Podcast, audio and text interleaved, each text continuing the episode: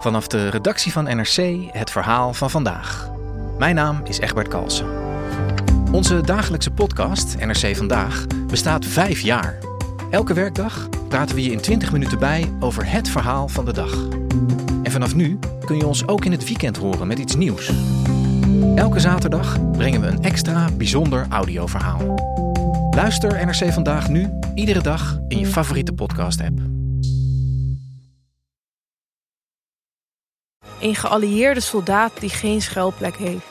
Een jonge, bange nazi-soldaat en een vrouw uit het Franse verzet die neergeschoten piloten redt. Exact 80 jaar geleden, op die day, begon de bevrijding van Europa in Normandië.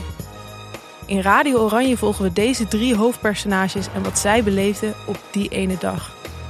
Luister de D-Day special nu via podimo.nl slash Radio Oranje en probeer Podimo 30 dagen.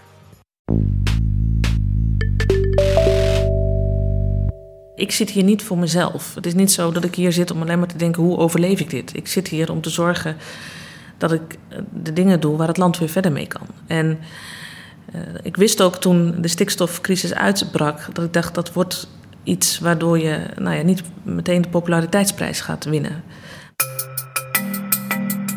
Dit is Betrouwbare Bronnen met Jaap Jansen.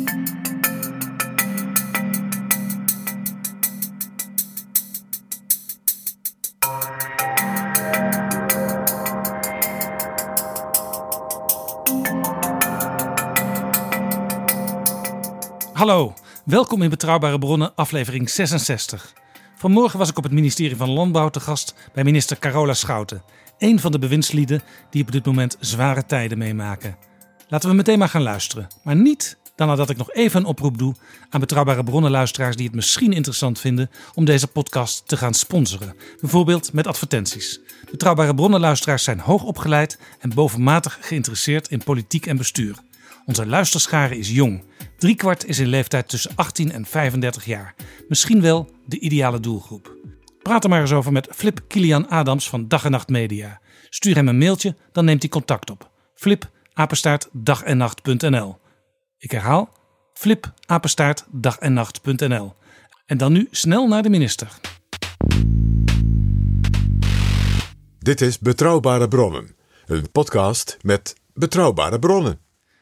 Ik ga praten met Carola Schouten, vicepremier namens de ChristenUnie in het kabinet Rutte 3. En de afgelopen tijd vooral in het nieuws als geplaagd minister van Landbouw. Carola Schouten, welkom in Betrouwbare Bronnen. Dank u wel. U krijgt zaterdag een heel groot applaus op uw partijcongres. En tegelijkertijd zie ik in het land protestborden met bijvoorbeeld daarop Schouten opzouten. Wat doet dat met u, die beide beelden die eigenlijk tegelijk plaatsvinden? Nou, het is een, een hele hectische tijd. En ook, uh, nou, wel een tijd waar veel onrust is. Ook, ook in de sector waar ik uh, natuurlijk aan, ja, aan het hoofd van het ministerie sta, de landbouwsector. En uh, nou, dat maakt indruk. Ik bedoel, daar, dat laat je niet zomaar onbewogen. niet zozeer omdat je, ja, dat je weet altijd dat er maatregelen zijn die, die mensen raken. En, en, en dat hoort ook wel bij, bij het ambt tegelijkertijd uh, zie je nu ook dat er echt wel uh, veel onzekerheid is. En ja, ik wil niets liever dan dat ik die onzekerheid snel kan wegnemen. Dat ik ook kan zeggen hoe we alles gaan doen, hoe de toekomst eruit ziet voor boeren. En ja, dat lukt niet altijd gelijk. Uh, dat, daar, daar moeten soms veel stappen voor genomen worden. Dus nou, dat zie je aan de ene kant ook, nou, dat dan de Malieveld vol staat. En inderdaad, afgelopen zaterdag hadden we ook een partijcongres. En dat was wel ik was daar wel door verrast dat ik, uh, dat, ik dat, uh, nou ja, dat men toch een soort bemoediging, uh, zo ervaarde ik in ieder geval, dat dat een soort steun in de rug was van ga door en, en hou vol. Nou ja, dat doet ook wel weer goed. En, ja. Wat je nu ziet is dat um, mensen trekken naar het Malieveld. Niet alleen boeren, maar ook we hebben de bouwers gezien, de leraren, de zorgsector.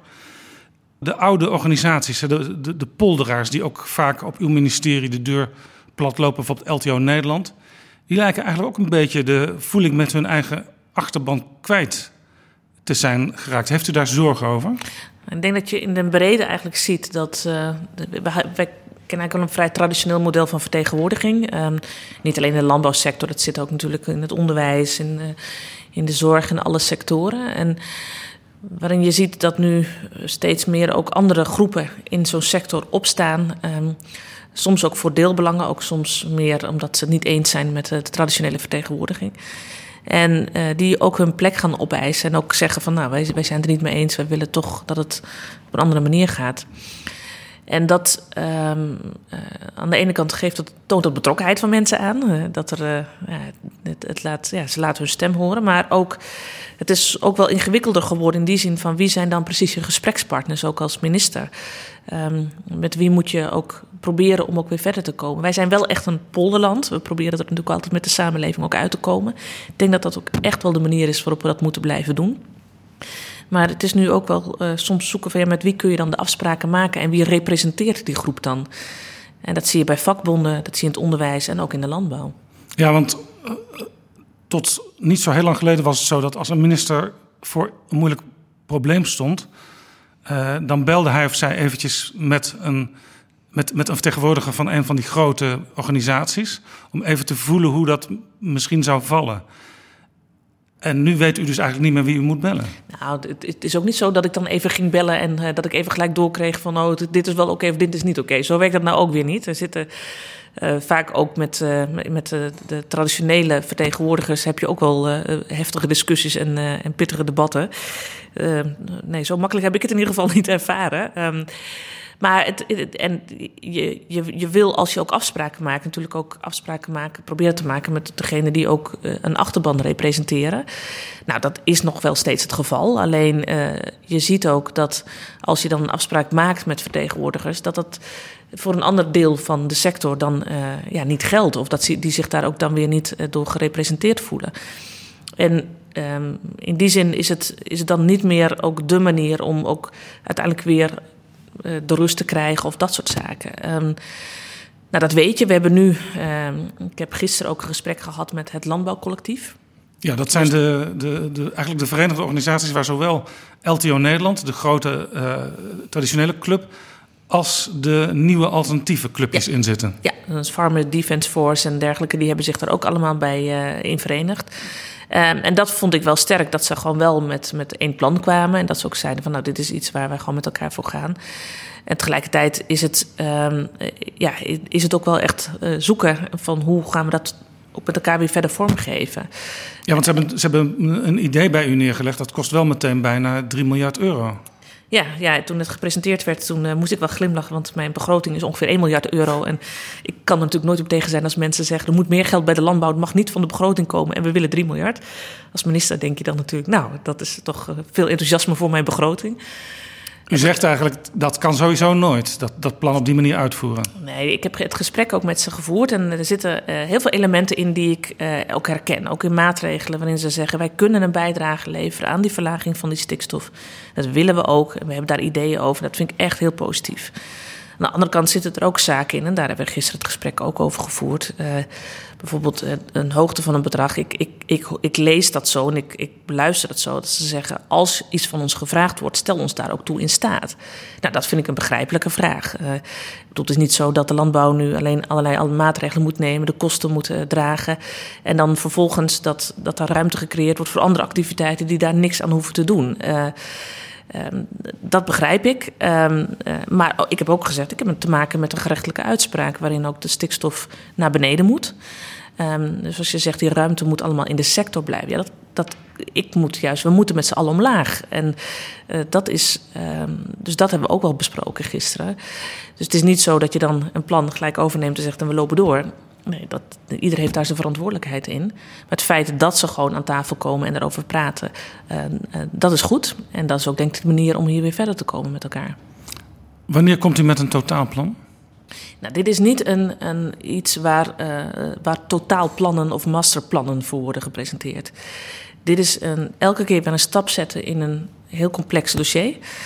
Um, we hebben nu natuurlijk eerst een klein eerste pakket gepresenteerd waarin uh, we met name de woningbouw en een aantal weg- en waterbouwprojecten uh, willen vlot trekken.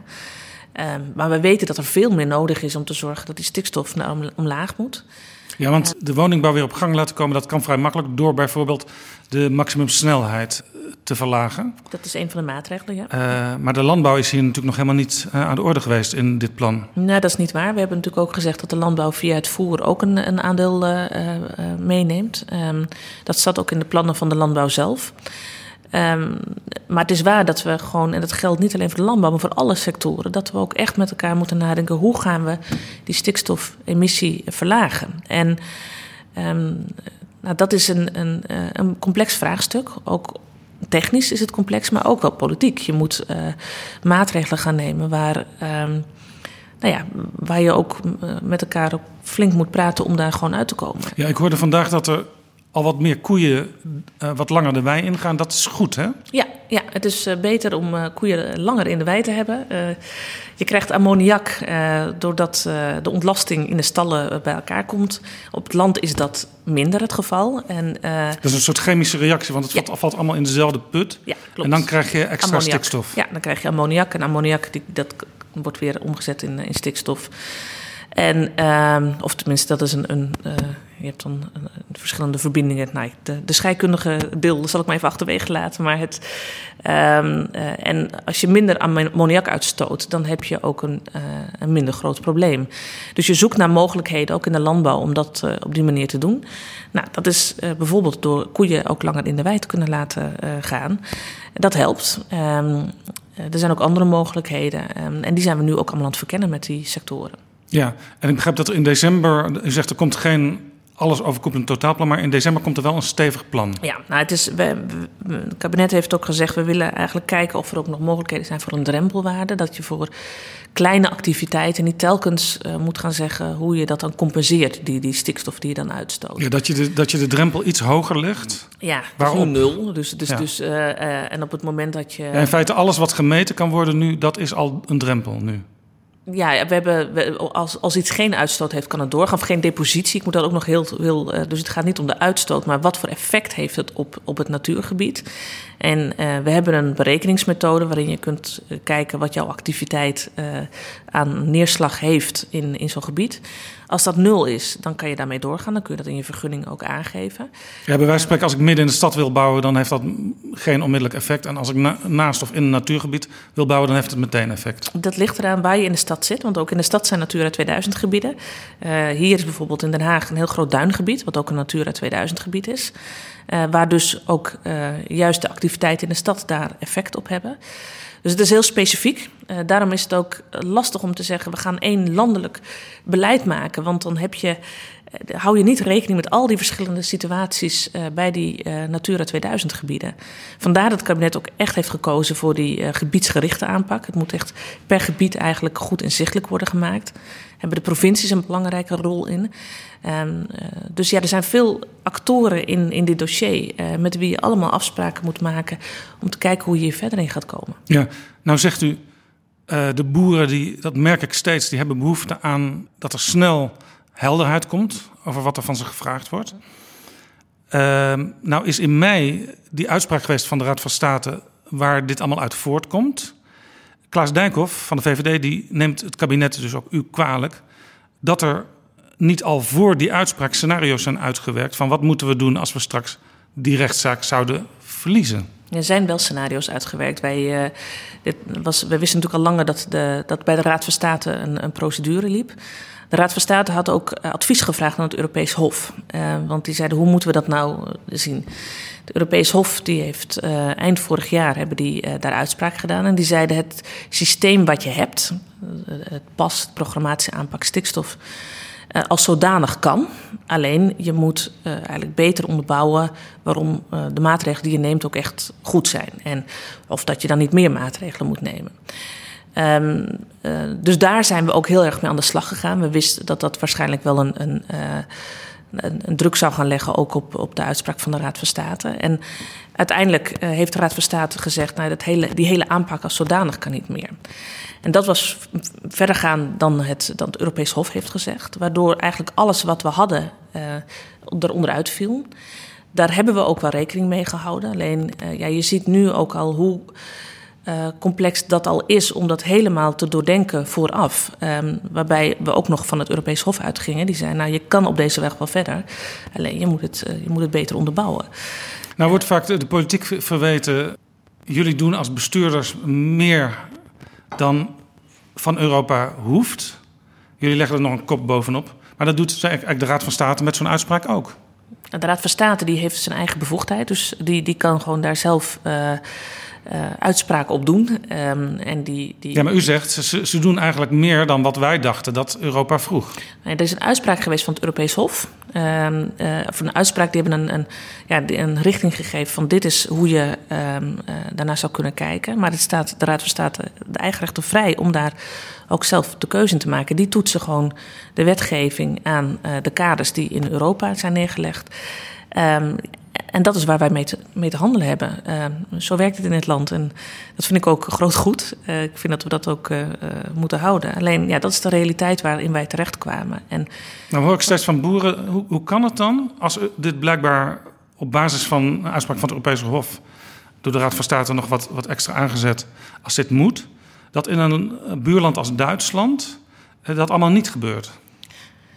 Ja, dat is. Uh, ik heb te maken met de nationale rechter. En daar uh, moet ik mij toe verhouden. En, en dat doe ik ook. Um, waarom dat in andere landen dan niet gebeurt, ja, dan zou ik in, een, een exegese moeten geven op de rechtspraak in de andere landen. Um, het, in die zin, ik heb gewoon te maken nu met deze uitspraak. En daar moet ik naar handelen.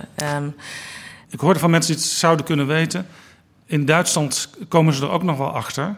Alleen daar is nog geen grote rechtszaak geweest. Zou dan niet eigenlijk vanuit Nederland ook al voor, het rechtsgevoel van de eigen burgers uh, moeten zoeken naar een manier om te bevorderen dat er in Duitsland ook een uitspraak komt? Ja, nee, dat, ik vind nou niet mijn, mijn rol om, om een rechtszaak in een andere uh, lidstaat te gaan voeren op het beleid dat zij voeren. Uh, ik denk voor elke lidstaat geldt dat ze zich moeten verhouden tot de Europese wet en regelgeving. En ja, dat is nu, in Nederland is daar een uitspraak over geweest hoe dat gebeurt. Um, in andere landen um, weet ik niet hoe dat precies allemaal loopt. Maar ik vind dat ook wel echt iets voor de eigen lidstaat. Niet dat ik nou andere lidstaten daar even een rechtszaak tegen, uh, tegen een ander land moet gaan uh, beginnen. Um, je ziet wel dat de situaties ook wel echt anders zijn. Wij zijn natuurlijk een, een klein land, dichtbevolkt. Wij doen veel activiteiten. Um, en je ziet dat dat ook wel zijn weerslag heeft op de natuurgebieden in Nederland. En dat is natuurlijk in een land als Duitsland, is veel uitgestrekter. Um, merk je dat daar ook gewoon verschillen in zitten, hoe die staat van die natuur is. En uiteindelijk is dat natuurlijk de kern van die uitspraak. Zorg je goed voor uh, die natuur. En als je dat te weinig doet, dan moet er meer gebeuren. Ja. Toen de, de trekkers voor het eerst oprukten naar het Malieveld, toen was er nog uh, geen nieuw beleid. Dat, dat moest nog komen. En ze waren toen vooral boos op één politicus, dat was Tjeerd de Groot, Kamerlid van D66. Die had gezegd dat de veestapel gehalveerd moest worden misschien niet echt fijnzinnig, maar had hij ook niet een beetje gelijk? Want 46% van die overmaat aan stikstof komt uit de agrarische sector.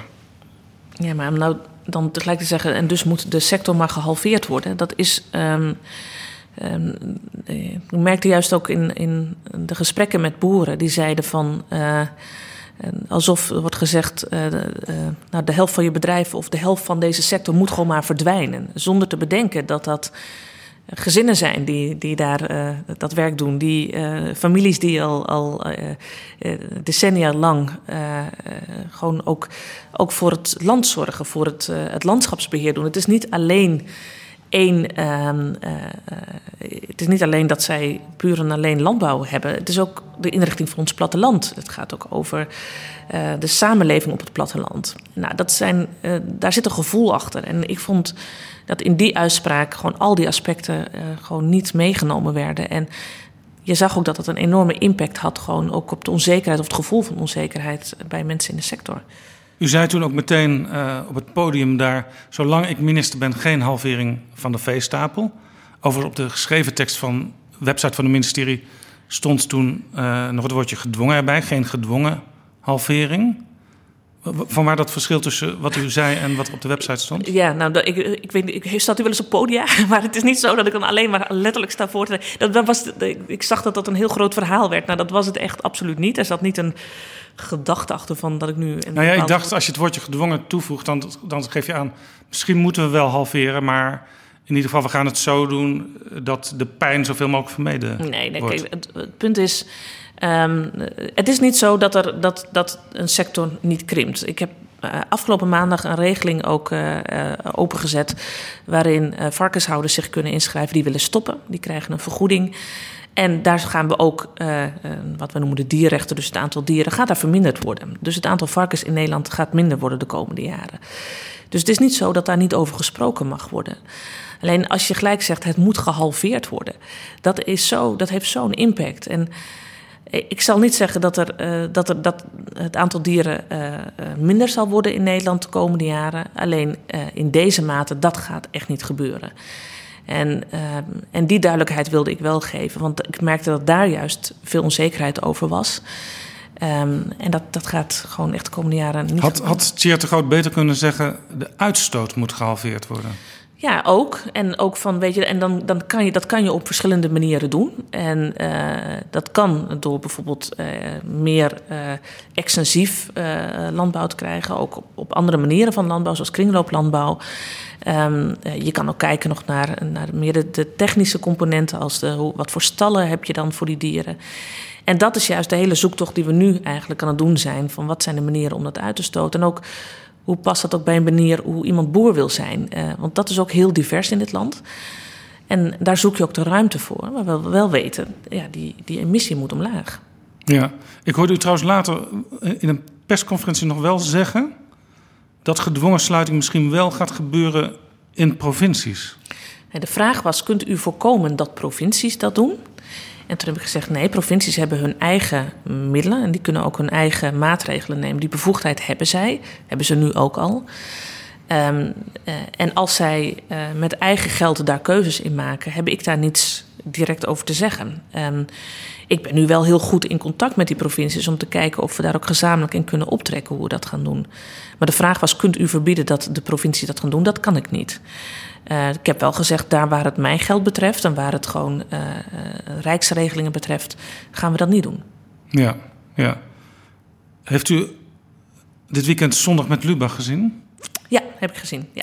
En ook dat filmpje van die varkens, die biggetjes? Zeker, ja. Wat denkt u dan? Want het hele land is zo'n beetje in rep en roer als mensen zo'n filmpje zien. Ja, um, kijk, het, het... Misschien voor de luisteraars die het ja. niet gezien hebben. Um, er werd een hele moderne uh, varkensstal getoond, waar op een gegeven moment via een soort sluis varkens naar een andere plek werden gedreven. En uiteindelijk met CO2 uh, bedwelmd werden en overleden. En uiteindelijk bij ons uh, op de uh, tafel komen, op de eettafel komen. Dat was het filmpje. Ja.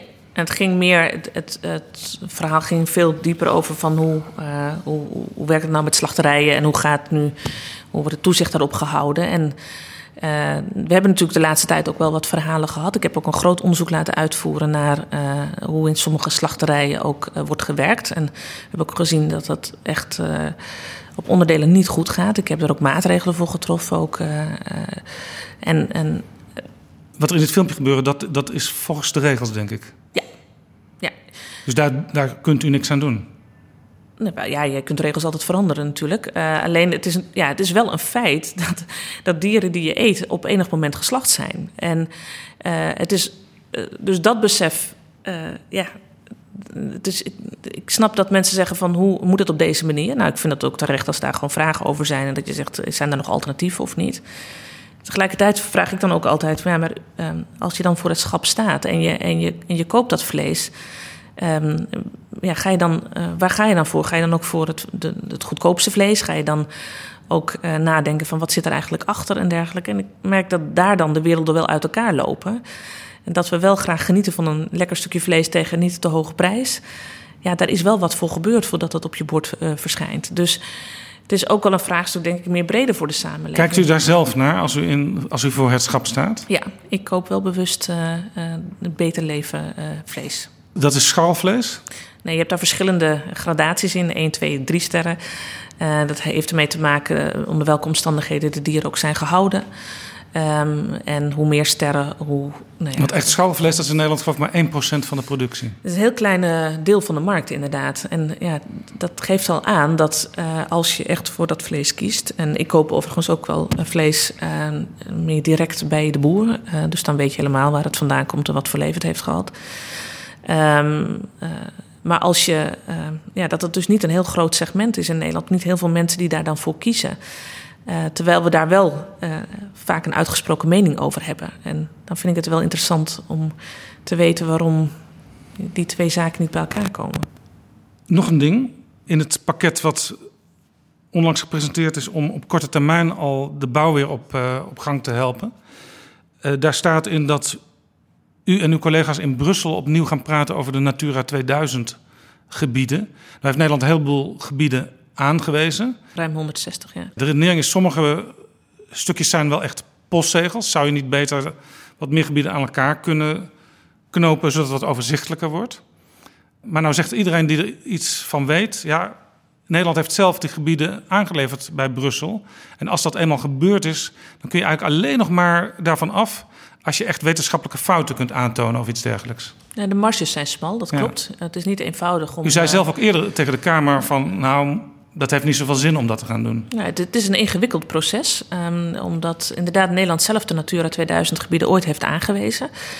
En um, als je daar dus uh, iets in wil veranderen, dan moet je uh, van goede huizen komen om aan te tonen dat, waarom je dat op die manier niet meer doet. Tegelijkertijd vind ik het ook wel, wel goed om te bekijken van we hebben best veel natuur. We zien nu wel dat die natuur in geen, niet in een goede staat is. Sommige gebieden gelukkig nog wel, maar de meeste ook niet. Vandaar ook die stikstofuitspraak. En wat we willen is die natuur die we hebben, dat we die ook echt verbeteren. Dat we die op een hoger plan brengen. Dat we zorgen um, dat, dat die soorten die daar, die daar zijn, uh, die, uh, de habitatten en de soorten noemen we dat altijd, dat die um, ook echt wel op een hoger plan komen. Um, omdat het nu daar gewoon niet goed mee gaat. Het kan best zijn dat daar mogelijkheden zijn om, om, om dan die, uh, die gebieden misschien op een andere manier in te richten, zodat je, dat, je daar meer robuustere natuur krijgt.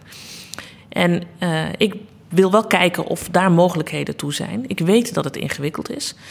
Uh, ik wil het ook samen met de provincies doen. Die gaan uiteindelijk ook over het natuurbeleid. En uh, zodat je uiteindelijk ook kunt zeggen: Nou, is het zo dat we ook echt een beter natuurbeleid kunnen krijgen als we dat op een andere manier doen? Ja, dat, dat gaat u dus eigenlijk tegen de Europese Commissie zeggen.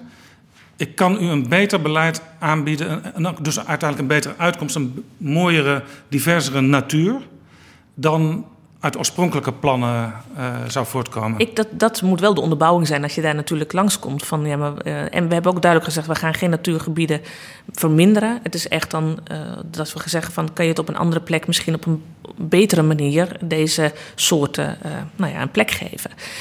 Um, dat is best een klus. Dat is een, uh, je moet er van goede huizen komen om dat allemaal te kunnen onderbouwen. Maar ik vind dat, dat we daar best met elkaar over moeten nadenken. En dat we daar gewoon kijken, wat is daar mogelijk. Maakt van het bod wat u in, Brussel gaat doen ook uit... Uh, een, een, plan wat oorspronkelijk was, maar wat ooit door staatssecretaris Bleker, een van uw voorgangers, terzijde is geschoven om uh, alle natuurgebieden ook op een bepaalde manier met elkaar te verbinden, zodat bijvoorbeeld dieren makkelijker zich kunnen verplaatsen. Nou, als het zo is dat we daarmee kunnen laten zien dat het beter is voor die soorten, dan vind ik het wel interessant om te zien uh, of, of dat een optie is. En um, dus dat zijn inderdaad manieren waarop je kunt kijken of je robuustere natuur kunt krijgen. Die ook echt een goed bijdragen aan het in stand houden van die soorten. En dat moet het uitgangspunt zijn. En als we dat op een andere manier kunnen doen dan vind ik niet dat we moeten stoppen met nadenken erover. Nee, wat denkt u trouwens als zo'n Henk Bleker op het Malieveld staat te oreren eigenlijk tegen uw beleid? En eigenlijk ook tegen zijn eigen beleid. Want ik ben altijd ook weer degene die uh, in uh, verantwoordelijkheid heeft in, uh, voor alles wat daarvoor heeft plaatsgevonden. Ehm, de, het, het, hele stelsel van de pas, dat is in, in die tijd ook vormgegeven. Ehm, ja, dus dan zijn we er met z'n allen verantwoordelijk voor. En nou ja laat ik dan maar beschouwen als dat hij uh, ook daar de verantwoording dan nam voor hetgeen wat hij heeft, uh, ja. heeft voorgesteld ooit. Maar nu een beetje grote mond. Nou ja, dat is feitelijk. Ik bedoel, we zitten allemaal, hebben we hier een, een, een rol in. En ik ben uh, politiek ook verantwoordelijk voor al het beleid wat natuurlijk voor mij is gebeurd. Um, ik zie dat we nu de zaken anders moeten aanpakken. En natuurlijk bedenk ik zelf ook wel van, nou had ik, had ik dingen anders kunnen doen, had ik aan dingen anders moeten doen. Ik denk dat het altijd wel goed is om ook in de politiek een wat reflectieve houding te hebben. Om ook bij jezelf na te gaan, had ik dingen anders moeten doen of niet. En dan hoop ik dat uh, dat, dat voor alle uh, politici geldt, ook voor mijn ambtsvoorgangers. Dit is Betrouwbare Bronnen. Ben je enthousiast? Vertel dan ook je vrienden dat ze zich kosteloos kunnen abonneren. Betrouwbare Bronnen verschijnt dan ook in hun luisterlijst.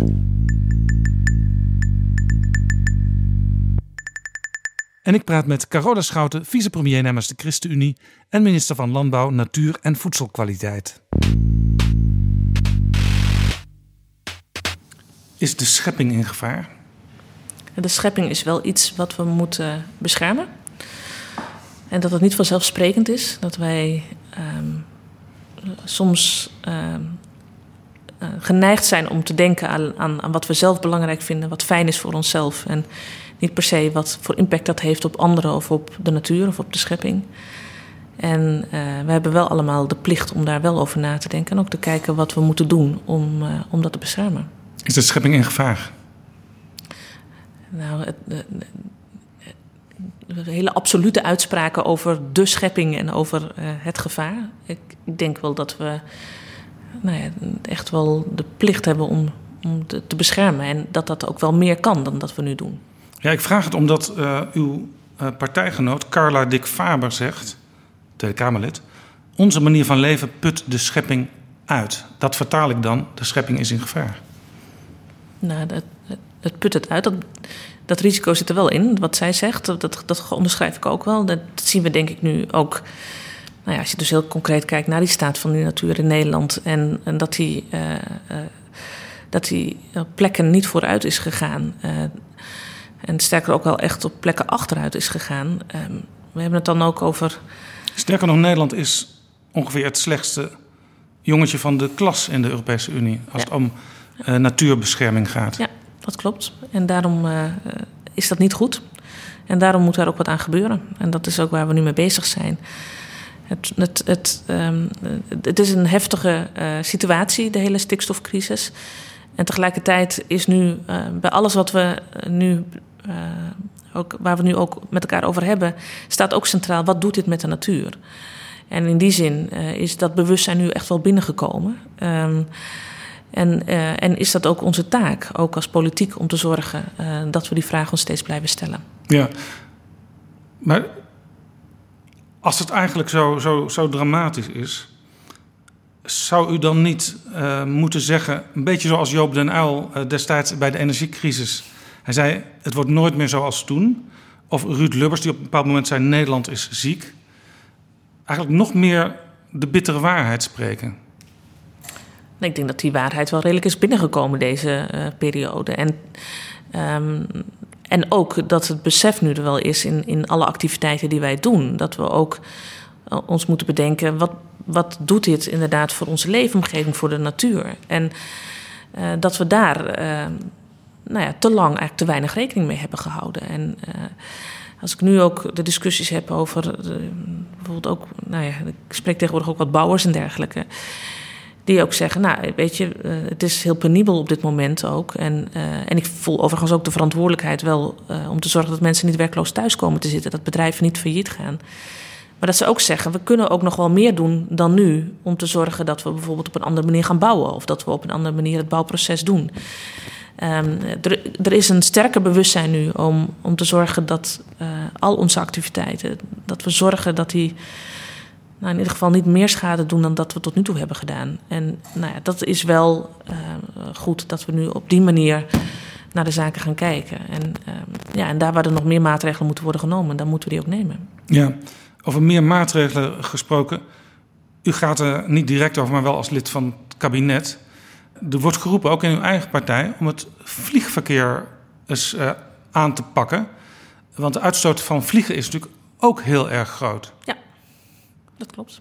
Heeft u er last van dat u eigenlijk in de voorste linie moet staan met de landbouw en dat dat uh, vliegverkeer pas later komt? Want daar moet nog uh, Remkes zich over uitspreken. Ja. Uh, dus dat, dat zien we pas over een aantal maanden komen. Ja. En, en, en, boeren roepen, er waren zelfs jonge boeren die het idee hadden: wij gaan Schiphol uh, blokkeren. Uh, want die, die, die, het zit hen tot aan de nek. en tegelijkertijd zien ze dat er elders nog niet meteen iets gebeurt. Ja. Dit is, de stikstof gaat niet over één sector. Stikstof gaat niet over, alleen over landbouw. Die gaat echt over alle sectoren. Ook over luchtverkeer, over mobiliteit, over industrie. Dus op al die fronten zal er wat moeten gaan gebeuren. Um, en uh, dan is het waar dat we op sommige uh, rapporten nog wachten en sommige uitspraken nog wachten. Maar het besef dat dit uh, voor iedereen impact heeft, dat is er wel. En dat moet ook, want het is niet zo dat hier één iemand nu uh, degene is die dit allemaal heeft veroorzaakt. Als je het, uh, als je het uit, uitzoomt en beschouwt, dan is het uiteindelijk bedoel, de politiek maakt keuzes, de politiek geeft ruimte of geeft geen ruimte. Nou, als je dan al zou kunnen spreken van schuldigen, dan zou ik zeggen omdat er geen politieke keuzes zijn gemaakt. In ieder geval niet voldoende uh, om te voorkomen dat we in deze situatie zitten. En dat reken ik mijzelf ook aan. Ja, want u was uh, weliswaar niet altijd deelnemer aan kabinetten, maar wel vaak van grote invloed als ChristenUnie via uh, overleggen met kabinetten. Ja, waarbij uh, ik, toen ik merkte dat dit niet echt een thema was. dat is ook wel veranderd dit jaar. Ik bedoel, tot nu toe was dat, stond dat niet op de hoogste plek nee, op de agenda. Sterker nog, er is een heel nieuw vliegveld aangelegd, Lelystad. Het kan vandaag in gebruik worden genomen. Maar de conclusie kan best wezen dat uh, het nooit zal worden gebruikt. Ja, daar kan ik niet, zeg ik altijd maar, dan heel politiek op vooruit lopen. We weten wel dat er ook wat moet gebeuren uh, op het terrein van de luchtvaart. En, uh, en dat daar ook echt naar gekeken gaat worden. Heeft u zelf last van vliegschaamte? Nou, ik, ik vlieg nu wel meer sinds ik deze, dit ambt bekleed. Je, je bent meer aan het vliegen dan ooit. En ik merk wel dat ik ik denk er wel nu over na van wat betekent dat voor mijn privé uh, uh, reizen, zeg maar. Uh, ik wil niet zeggen dat ik daarmee niet vlieg. Um, in die zin ben ik niet, niet een heilige of iets dergelijks. alleen in, in de breedte gewoon het bewustzijn van ja, hoe leef je en welke keuzes maak je. Dat is bij mij dat afgelopen half jaar ook wel wat toegenomen, merk ik. Ja. ja. Nog even één citaat van Tjeerd de Groot, die misschien nog wel meer geplaagd is dan u de laatste tijd. Hij noemde eh, de brief onlangs waarin een aantal maatregelen werden aangekondigd... de amuse van een zeven gangen diner. Daar was, uh, waren heel veel mensen boos over. Aan de andere kant, u zegt het eigenlijk ook. Hè? Er moet nog heel veel gebeuren. Dit is nog maar het begin. Ja, maar dat is ook wel duidelijk geweest... dat, uh, dat er, de, de maatregelen die we nu genomen hebben... dat dat Um, uh, dat dat de eerste maatregelen zijn geweest. Het kabinet heeft ook altijd aangekondigd dat er nog meer moet komen. En dat we ook echt ook een, een, nou ja, een geloofwaardig pakket moeten gaan neerleggen in maatregelen om te zorgen dat die stikstof naar beneden gaat. En welke kwalificaties je daaraan geeft, ja, dat is, staat mensen dan vrij. Maar uh, het kabinet is altijd wel duidelijk geweest dat, dit, uh, dat hier inderdaad nog wel meer maatregelen genomen moeten worden. Sterker nog, daar zijn we ook heel hard mee aan het werk. Het gekke is, er moet nu heel veel gebeuren. Dat besef is er nu. Dat daalt steeds meer in. Maar een jaar geleden presenteerde u al een uh, plan voor een kringlooplandbouw. Eigenlijk was dat denk ik al het idee van we kunnen zo niet doorgaan zoals we het tot nu toe deden. Kunt u heel kort even uitleggen wat is een kringlooplandbouw en waarin verschilt die van wat we nu hebben? Ja. Kringlooplandbouw, het, het, woord zegt het al, eigenlijk zorg je dat, dat wat je uh, produceert en de wijze waarop je het, het weer eigenlijk gebruikt, dat het helemaal in kringlopen gaat. Dus um, dat bijvoorbeeld uh, dat je uh, mest van dieren gebruikt om je bodem vruchtbaar te maken, dat je de teelten daarvan afhaalt, dat je de reststromen die daar zijn bijvoorbeeld weer als voer ook weer teruggeeft aan dieren en dat je daarmee dus ook een, ja, een kringloop creëert. Um, eigenlijk hele um, hele uh, oude wijsheid, eigenlijk boerenwijsheid, die uh, al nou, eeuwen eigenlijk uh, op die manier geldt. Alleen wij zijn in al onze optimalisatie van processen echt zaken erg gaan opknippen. Um, doordat je specialisaties hebt gekregen. Vroeger had je veel meer gemengde bedrijven bijvoorbeeld, waarin je dus inderdaad die, die dieren gebruikte om je land weer vruchtbaar te houden en, en omgekeerd. Om dat voedsel weer ook uh, te geven voor de dieren. Ja, toen had je, eh, zeg maar, in hele oude landbouw had je natuurlijk ook dat boeren allerlei verschillende onderdeeltjes combineerden ja. op één ja. terrein. Ja. Nou, je ziet dat er een enorme specialisatie heeft plaatsgevonden. Dat heeft ook tot veel efficiëntie geleid, maar ook tot heel veel... Daar wordt Nederland ook om geroemd, hè, internationaal? Ja, ja, maar tegelijkertijd zie je ook dat er wel effecten van zijn. Bijvoorbeeld op, uh, op het milieu, op uh, waterkwaliteit, uh, op de luchtkwaliteit. Um, waar, we, nou ja, waar we nu ook wel echt voor grote vraagstukken staan. En eigenlijk wil je weer naar een, een landbouw toe waarin die emissies gewoon weer beperkt zijn. En dat kan dus op andere manieren van produceren. Dus veel meer dus deze, dit soort kringlopen te hebben. Dan, we hebben nu eh, bijvoorbeeld, we gebruiken nu veel kunstmest, waar we uh, gewoon de dierlijke mest ook zouden kunnen gebruiken. Uh, zeker als je die nou ja, hoogwaardiger maakt, zeg maar, wat we vaak noemen. Um, we hebben nu veel reststromen van, dat zien we nu als afval van, van productie. En dat bevat ook weer heel veel waardevolle eiwitten die uh, dieren bijvoorbeeld weer uh, tot zich kunnen nemen. Um, we hebben al die schakels doorbroken als het ware. En um, juist uh, die principes, die, die, die boerenwijsheid die eronder ligt, die zou je juist weer moeten gaan hanteren, ook in de, in de nieuwe manieren van landbouw. Um, en dat is waar we aan het werk zijn, om juist ook te zorgen dat die emissies omlaag zouden gaan.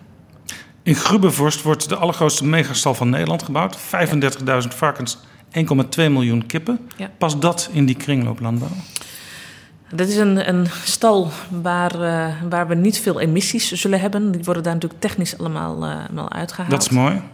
Ja, dat, dat, dat, je ziet dus dat wel verschillende vormen van landbouw in, in Nederland, dan, uh, die zijn er al. En voor een melkveehouderij zou zo'n model niet kunnen. Want je hebt daar gewoon, ik bedoel, die koeien die hebben ook Um, uh, nou ja, die, die, die hebben ook wel meer levensruimte nodig en dergelijke. Um, ja, er zijn in Nederland verschillende vormen. En ik, ik, voor mij zou het wel heel belangrijk zijn om te kijken hoe we die kringlopen echt wel kunnen besluiten. Um, ik weet niet precies hoe dat op dit bedrijf werkt.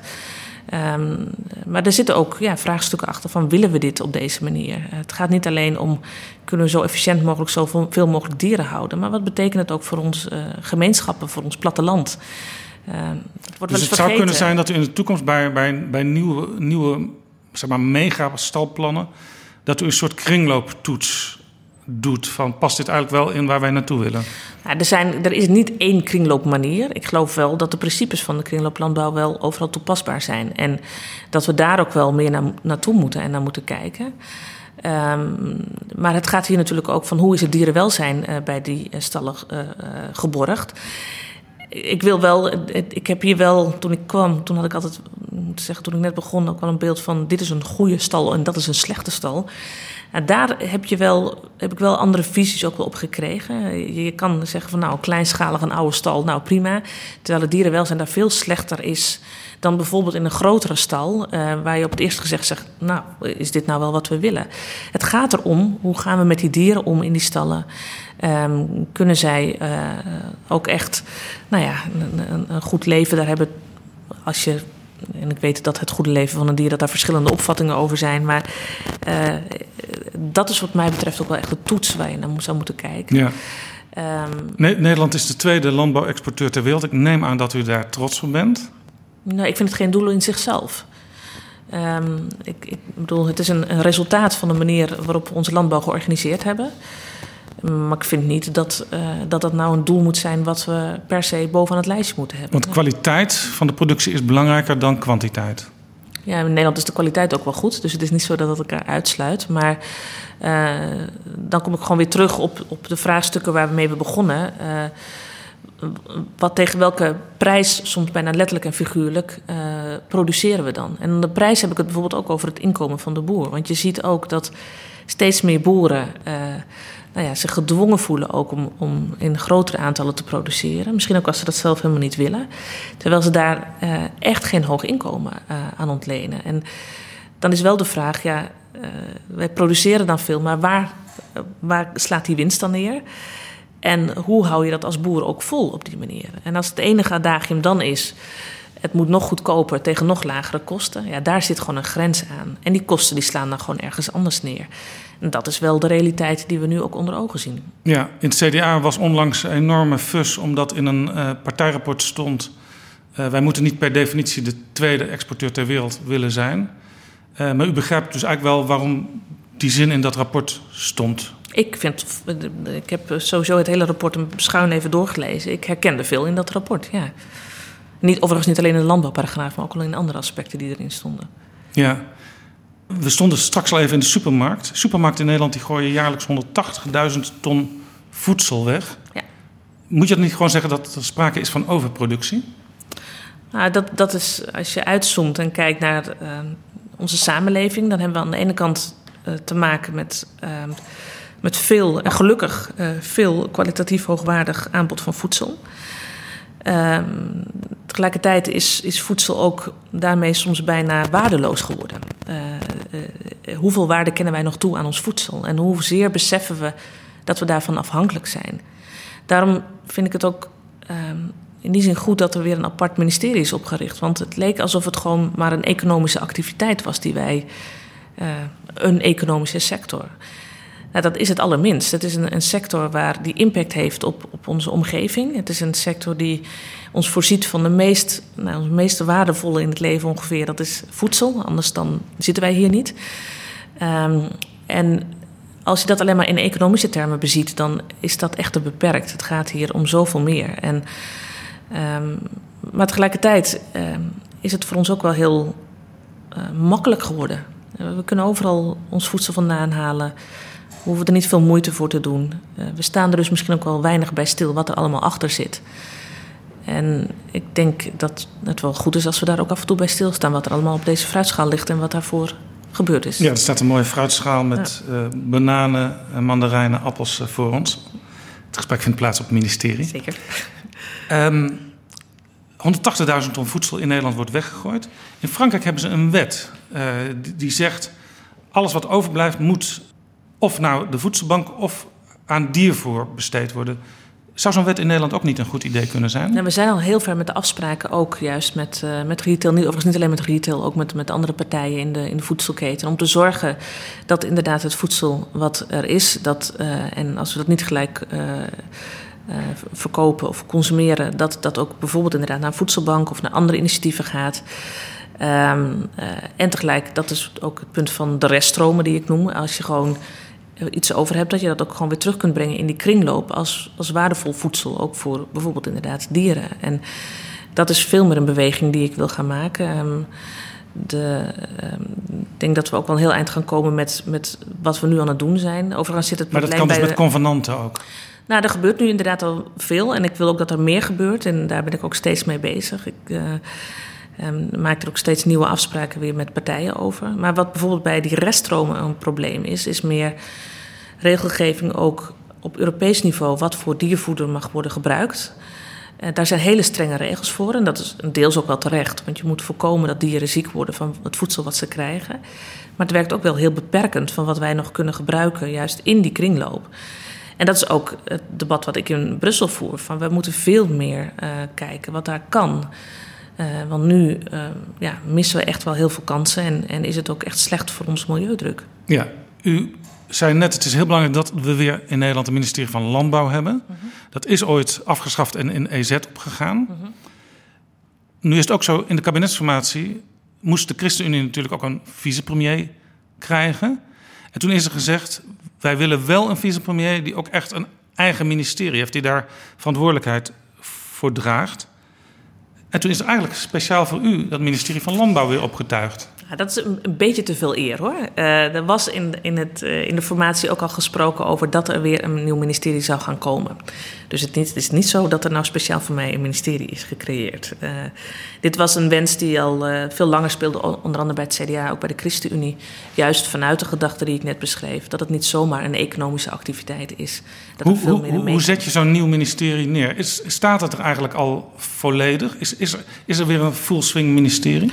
Nou, het was natuurlijk een onderdeel van het ministerie van Economische Zaken. En uh, toen ik kwam, toen moest ik inderdaad ook nog meteen eigenlijk een heel ministerie gaan opzetten. Uh, we zijn ook gewoon uh, open geweest terwijl de verbouwing plaatsvond. dus mensen hebben gewoon ook daarin doorgewerkt. Maar we hebben ook wel. Nou ja, dat is ook nog wel een, een behoorlijke klus om dat te doen. En we zijn nu zo goed als, als rond. En, uh, maar dat duurt dus inderdaad soms ja, bijna twee jaar. Ja, want ik kan me voorstellen dat als een ministerie eerst wordt afgeschaft, uh, dat een deel van de ambtenaren, ook de goede ambtenaren, naar elders vertrekken en die ben je dus kwijt. Ja, we hebben deze periode ook wel weer. Uh, we, ha we, hadden gelukkig nog heel veel goede ambtenaren. We hebben ook wel weer mensen ook kunnen aannemen. Juist om veel vraagstukken die, nou ja, die nu dus ook echt naar voren komen. Dat je ziet dat je die mensen nodig hebt. Ook de mensen die bijvoorbeeld uh, rondom natuur, het landelijk gebied. Um, daar was met name ook op het landelijk gebied was natuurlijk heel veel kennis ook weg. Um, en daar zijn we weer aan het werk gegaan. Nou, je ziet nu ook hoe hard dat nodig is als je in, in zo'n zo'n stikstofdebat. Dat gaat ook over ja, hoe richten we ons land nou eigenlijk in? Welke functies vinden we belangrijk? Waar, uh, hoe ziet de toekomst van ons land eruit? Maar hoe zorg je er ook voor dat de activiteiten die je hebt, dat die ook weer bijdragen aan nou ja, de, de, de vormgeving van, de, van het landschap en het land? U zit er nu ruim twee jaar. Heeft u wel eens last gehad van gebrek aan kennis, omdat gewoon het ministerie nog niet volledig op orde was. Ja, het, het voordeel is wel dat wij. Um, uh, een, uh, ik ben wel het ministerie dat ongeveer als enige een eigen universiteit heeft. Wageningen. Wageningen. En uh, dus als wij kennis nodig hebben, dan kunnen wij een hele universiteit leegtrekken. Dat die, wat onerbiedig gezegd. Nee, maar die, wij hebben heel veel kennis daar natuurlijk ook aanwezig. Ja, ik hoorde dat u een keer aan Chibbe Joustra hebt gevraagd om, om u te komen helpen. Nou, Tjibbe die heeft wel meer zaken. Tjibbe is hier natuurlijk SG geweest. Ja, tot dus die 2001. kent het ministerie, ja. En die, uh, die is zelf ook aan het nadenken ook over... Uh, nou, hoe, hoe, zou je ook weer de toekomst van de landbouw... met, met sectoren en dergelijke weer vorm kunnen geven. Hij staat ook aan het hoofd van een soort collectief... die daar ook mee bezig is. Dus ja, als daar kennis is, dan maak je daar dankbaar gebruik van. Dat geldt sowieso, denk ik. Je moet nooit altijd alleen maar de kennis binnen huis halen... maar ook zorgen dat alles wat daar buiten aanwezig is dat je dat ook gebruikt. Ja, even naar, naar de Treffenzaal. U was Kamerlid van een relatief kleine fractie. U komt eens in die Treffenzaal. Gaan daar de dingen zoals u dacht dat ze zouden gaan? Hoe is dat om, om als soort Alice in Wonderland voor het eerst die Treffenzaal te mogen ja, Het was niet de eerste keer dat ik in de Treffenzaal was geweest, maar het... Uh... Ja, ik had niet zo'n heel groot beeld over van wat nou precies hoe dat er aan toe zou gaan. Maar uh, ja, het is gewoon ook een vergadering zoals alle vergaderingen zijn. Dat iedereen gewoon uh, die dat wil ook zijn mening mag geven over zaken. En, het gaat ook vrij efficiënt tegenwoordig, hè?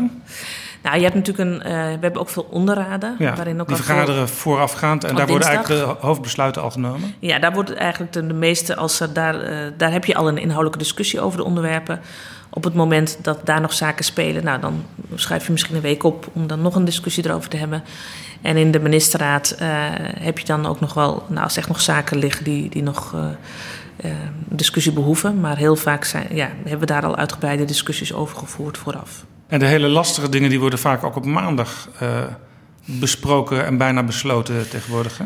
Nou, we hebben maandag hebben we coalitieoverleg, daar doet ja. toe denk ik op. Dat zijn dan de vicepremiers, de fractievoorzitters. Ja. En de minister van Financiën? Ja, die zit er niet altijd, maar vaak wel bij. Um, uh, dat klopt. We hebben natuurlijk ja, vier partijen. Dat is uh, ook best een uitdaging om te zorgen dat je daar natuurlijk met elkaar allemaal uh, op één lijn komt. Dat vergt net wat meer inspanning dan dat je met z'n tweeën bent of met z'n drieën. Um, dus is het ook zo dat bepaalde zaken die politiek mogelijk ook gevoelig liggen, dat we die ook wel bespreken met elkaar. Het is natuurlijk ook zo dat we in de Tweede Kamer en in de Eerste Kamer geen meerderheid hebben. Dus je moet wel goed van elkaar weten waar je mee bezig bent. En ook of dat het. Nou ja, of dat, dat het ook de ruimte die je daar zoekt, of dat die ook gegeven kan worden door de fracties. En ja, dan is op zo'n maandag uh, is dat wel ook. Is dat niet een, een rare paradox? Want je moet dus heel erg elkaar vasthouden en elkaars nieren proeven. voordat je naar buiten kan om daar weer meerderheden te zoeken.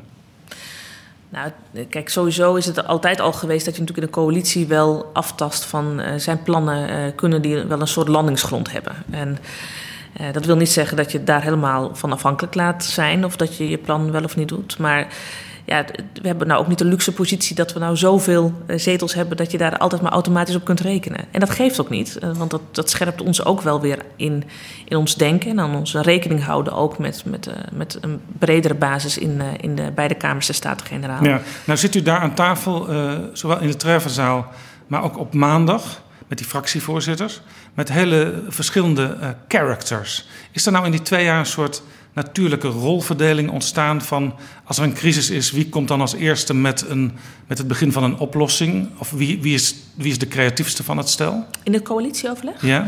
Nou, daar hebben natuurlijk wel wat wisselingen plaatsgevonden. Uh, want uh, inmiddels.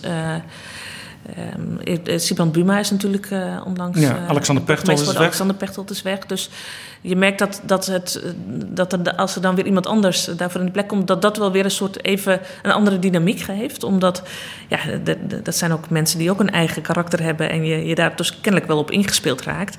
En als dat verandert, ja, dan is dat weer uh, even zoeken. En, uh, maar het gaat gelukkig altijd heel prima. Wat is uw eigen rol daar?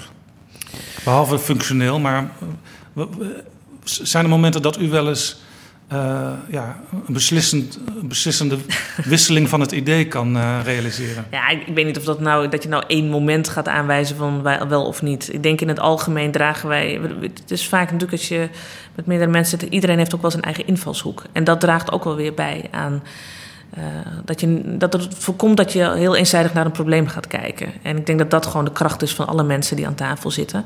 Iedereen zet dan toch een ander accent, waardoor je ook wel wat meer tot bredere besluitvorming kunt komen. Ja, u had altijd al, ook als Kamerlid, een goede band met Wouter Koolmees. Uh, u reed ook samen af en toe naar Rotterdam uh, heen en weer. helpt dat in zo'n coalitie, dat je dat soort banden al hebt? Nou ja, ik, ik ken natuurlijk uh, wel meer mensen, ook in de coalitie. Uh, ik heb ook heel wat maanden nog uh, een onderhandeling gevoerd over een formatie... waar je ook wel weer een soort band krijgt met elkaar. maar het klopt inderdaad, met, met minister Koolmees, met Wouter Koolmees... heb ik, ja, we hebben eigenlijk al heel lang met elkaar opgetrokken... ook vanuit de Kamer in dezelfde commissies... En, onderhandelingen. En nu zitten we zelfs ook naast elkaar in de treffenzaal. Dus dat is altijd heel gezellig ook. En dan, uh, maar dan helpt het wel natuurlijk als je elkaar kent en ook snapt wat de ander belangrijk vindt. Uh, dat is altijd goed. Koolmees is van D66. Ik sprak uh, Gert-Jan Segers in Betrouwbare Bronnen aflevering 21 al een tijdje geleden. En toen vertelde hij, hij dat hij zich erover verbaasde dat hij met de collega's van D66 zo'n goede band heeft gekregen, ook in deze coalitie. Heeft u die ervaring ook? Want D66 en ChristenUnie, ja, er, is bijna geen grote verschil, zou je zeggen. Als je kijkt naar de vier partijen die dit kabinet vormen. Ja, maar ook daar heb je, ik bedoel, inhoudelijk kun je natuurlijk best ver van elkaar afzitten op, op onderdelen. Uh, overigens op andere onderdelen ook weer niet. Dan zie je dat D66 en ChristenUnie ook alweer, uh, bijvoorbeeld ten aanzien van, van milieu, uh, ook wel weer dichter bij elkaar liggen. Um, maar dit gaat natuurlijk ook over personen. En je moet de personen in de zaak ook vaak wel scheiden. Dat is ook wel belangrijk om het hier vol te houden in Den Haag. Dan moet je die twee dingen echt uh, uit elkaar houden. En uh, ik, uh, ik onderschrijf, ja, ik kan het uh, ook prima met, met Wouter Koolmees. Overigens ook met Hugo de Jonge of andere vice-MP's. Dat, is, dat, dat gaat heel goed met elkaar. En, en dat is ook wel mooi dat je ook zo'n vertrouwensband met elkaar kunt hebben. Dat is ook nodig, denk ik. Een week is een lange tijd in de politiek, zei Harold Wilson ooit. Ja. U heeft het eh, moeilijk gehad de afgelopen tijd. En Rutte zei zaterdag, er komt nog veel meer aan. Uh, op dit moment heeft uh, uw collega Ank Bijleveld van Defensie het moeilijk. Menno Snel, de staatssecretaris van Belastingen, heeft het moeilijk. Doet dat ook nog iets met zo'n team? Laat ik vooropstellen, ik zit hier niet voor mezelf. Het is niet zo dat ik hier zit om alleen maar te denken hoe overleef ik dit. Ik zit hier om te zorgen dat ik de dingen doe waar het land weer verder mee kan. En ik wist ook toen de stikstofcrisis uitbrak dat ik dacht dat wordt iets waardoor je nou ja, niet meteen de populariteitsprijs gaat winnen. Maar dat moet hier ook nooit je doel zijn. Uh, om hier de, uh, te gaan zitten om, om hoog in de, in de rijtjes terecht te komen. Ik, als ik ooit stop, dan moet ik kunnen bedenken: heb ik alles gegeven wat ik kon om te zorgen dat ik problemen oploste en ook, ook het land daar weer in verder bracht. Um, daar zal ik mezelf op toetsen, dat doe ik eigenlijk steeds. Uh, en niet van hoe, uh, hoe goed gaat het nou uh, met, nou ja, ben ik, ben ik, word ik nog leuk gevonden, ja of nee. Dus u zegt het eigenlijk, Gert-Jan Segers, nou, de coalitie is niet heilig. Nou, ik, ik denk, ik weet niet hoe die geduid is. Die is meer geduid van, het is... De... Nou, een beetje ook duiding van, oh, oh, pas op, de ChristenUnie die, die zegt nu ook van. Uh, moeten we heel goed opletten nou, wat we aan het doen zijn. Nou, aan het doen zijn. Het moet nooit je doel zijn als persoon om op deze plek te zitten. Uh, je bent uh, in die zin echt functioneel aan, aan het ambt. En dat vind ik ook echt. als je hier zit omdat jij vindt dat dat een, een, een letterlijk en figuurlijk een machtige plek is, dan zit je er echt met de verkeerde intenties. En dat ik geloof dat de minister-president ooit zei dat de club bij elkaar is gezocht op het gebrek aan ego's. Um, ik denk dat dat een heel gunstig uitgangspunt is als je dat doet. Uh, dat je niet jezelf daarin centraal moet stellen. Dat betekent niet als mensen het zwaar hebben dat je natuurlijk ook wel meeleeft met elkaar. En dat je ook wel even laat weten van joh, zet hem op of moet ik meedenken of wat dan ook. En die collegialiteit is er ook echt. Is dit een club die wat u betreft, zoals het er nu voor staat, ook een volgende periode samen zou kunnen doen? Ja, dat, dat, bedoel, we zitten nog midden in de, in de huidige periode. Om dan al over een volgende periode na te denken. Dat, dat was die uitspraak over een week is al heel lang in de politiek. Nou, dat kan ik helemaal onderschrijven. Dus ik kijk nou nog niet over anderhalf jaar. Tot slot nog even, toch nog even vooruitkijken. Want ik weet dat in 2015, toen Arie Slop uh, uit de Tweede Kamer uh, vertrok, ook als leider van de ChristenUnie. Toen keek u Gertjan Segers aan. Gertjan Segers keek u aan. U heeft toen allebei getwijfeld van wat zal ik doen? Zal ik het overnemen als fractieleider? Uh-huh. Vorige week was Gert-Jan Segers bij Sven Kokkelman op Radio 1. Toen zei hij over het lijsttrekkerschap. Want ja, daar moet je nu langzamerhand weer een beetje over gaan nadenken. Ik denk daarover, het begint met een groot vraagteken. Is dat ook de positie waarin u nu verkeert als het gaat over het lijsttrekkerschap van de ChristenUnie? Nee, ik ben, ja, ik ben nu de de vicepremier en de minister voor de ChristenUnie. En dat is echt een, uh, meer dan een dagtaak, kan ik u uh, verzekeren. En uh, ik ben echt nog niet bezig met wat ik hier nu allemaal straks hierna ga doen. helemaal op dit moment denk ik alleen maar hoe zorg ik dat ik, dat ik verder kom in die stikstofcrisis. Klinkt ook als een groot vraagteken. Ja, maar um, ook dat zijn zaken die je niet uh, even op een achternamiddag uh, zomaar bedenkt. Ik bedoel, dat zijn inderdaad grote vragen. Uh, met ook grote consequenties voor, nou ja, voor, voor, voor, jezelf, maar zeker ook voor je, voor je omgeving, de mensen in je omgeving. En ik vind ook dat wij een hele goede lijsttrekker hebben. En dat is Gert-Jan Segers. En ik, Wie was het? Nee, die hebben we. ik, ik praat niet in de verleden tijd. Voor hem staat dat nog niet vast, dat hij het weer is. Nee, maar dat is natuurlijk iets wat ieder voor zichzelf echt goed moet bedenken. En, uh, maar uh, ik ben uh, erg tevreden met hem als lijsttrekker. Mocht het naar u toe komen, die vraag? Ja, dan... dan wordt het vraagteken wat kleiner? Nou, nee, dat is altijd een groot vraagteken. waarbij je op enig moment het een keertje, dat er een keer een punt moet komen. En dat is in het verleden zo geweest en dat zal in de toekomst ook altijd zo zijn. Ik ga u bedanken voor het gesprek. Toch nog even één allerlaatste vraag. Ik las in het Erasmus Magazine... Dat, leest, u, u, leest ook alles, hè? Toen u 18 was, een harde zakenvrouw wilde worden. U ging ook bedrijfskunde studeren. Bent u nu een harde minister? Het is niet, het is niet helemaal gelukt, hè, die harde zakenvrouw. Um, Nee, dat was toen het soort idee van wat, wat zou je ideaal zijn. En, uh, toen dacht ik, nou, dat lijkt me wel wat. Maar ik, ik weet niet helemaal of dat ik mijn, uh, mijn karakter daarin mee heb. Nee. Maar dat mogen anderen beoordelen. Een harde minister, u moet wel stevige maatregelen nemen, maar ik, ik, associeer het ook niet meteen met u. Nee, ja, je, je moet soms ook echt wel. Uh, je moet soms ook wel hard zijn. Ik bedoel, je moet niet hier zijn om, om iedereen maar uh, te vriend te houden. En soms moet je keuzes maken die, die ook hard zijn. Uh, maar dat kun je ook op een manier die, waarbij je altijd ook wel oog houdt voor het menselijke. En dat probeer ik. Dank u wel voor dit gesprek.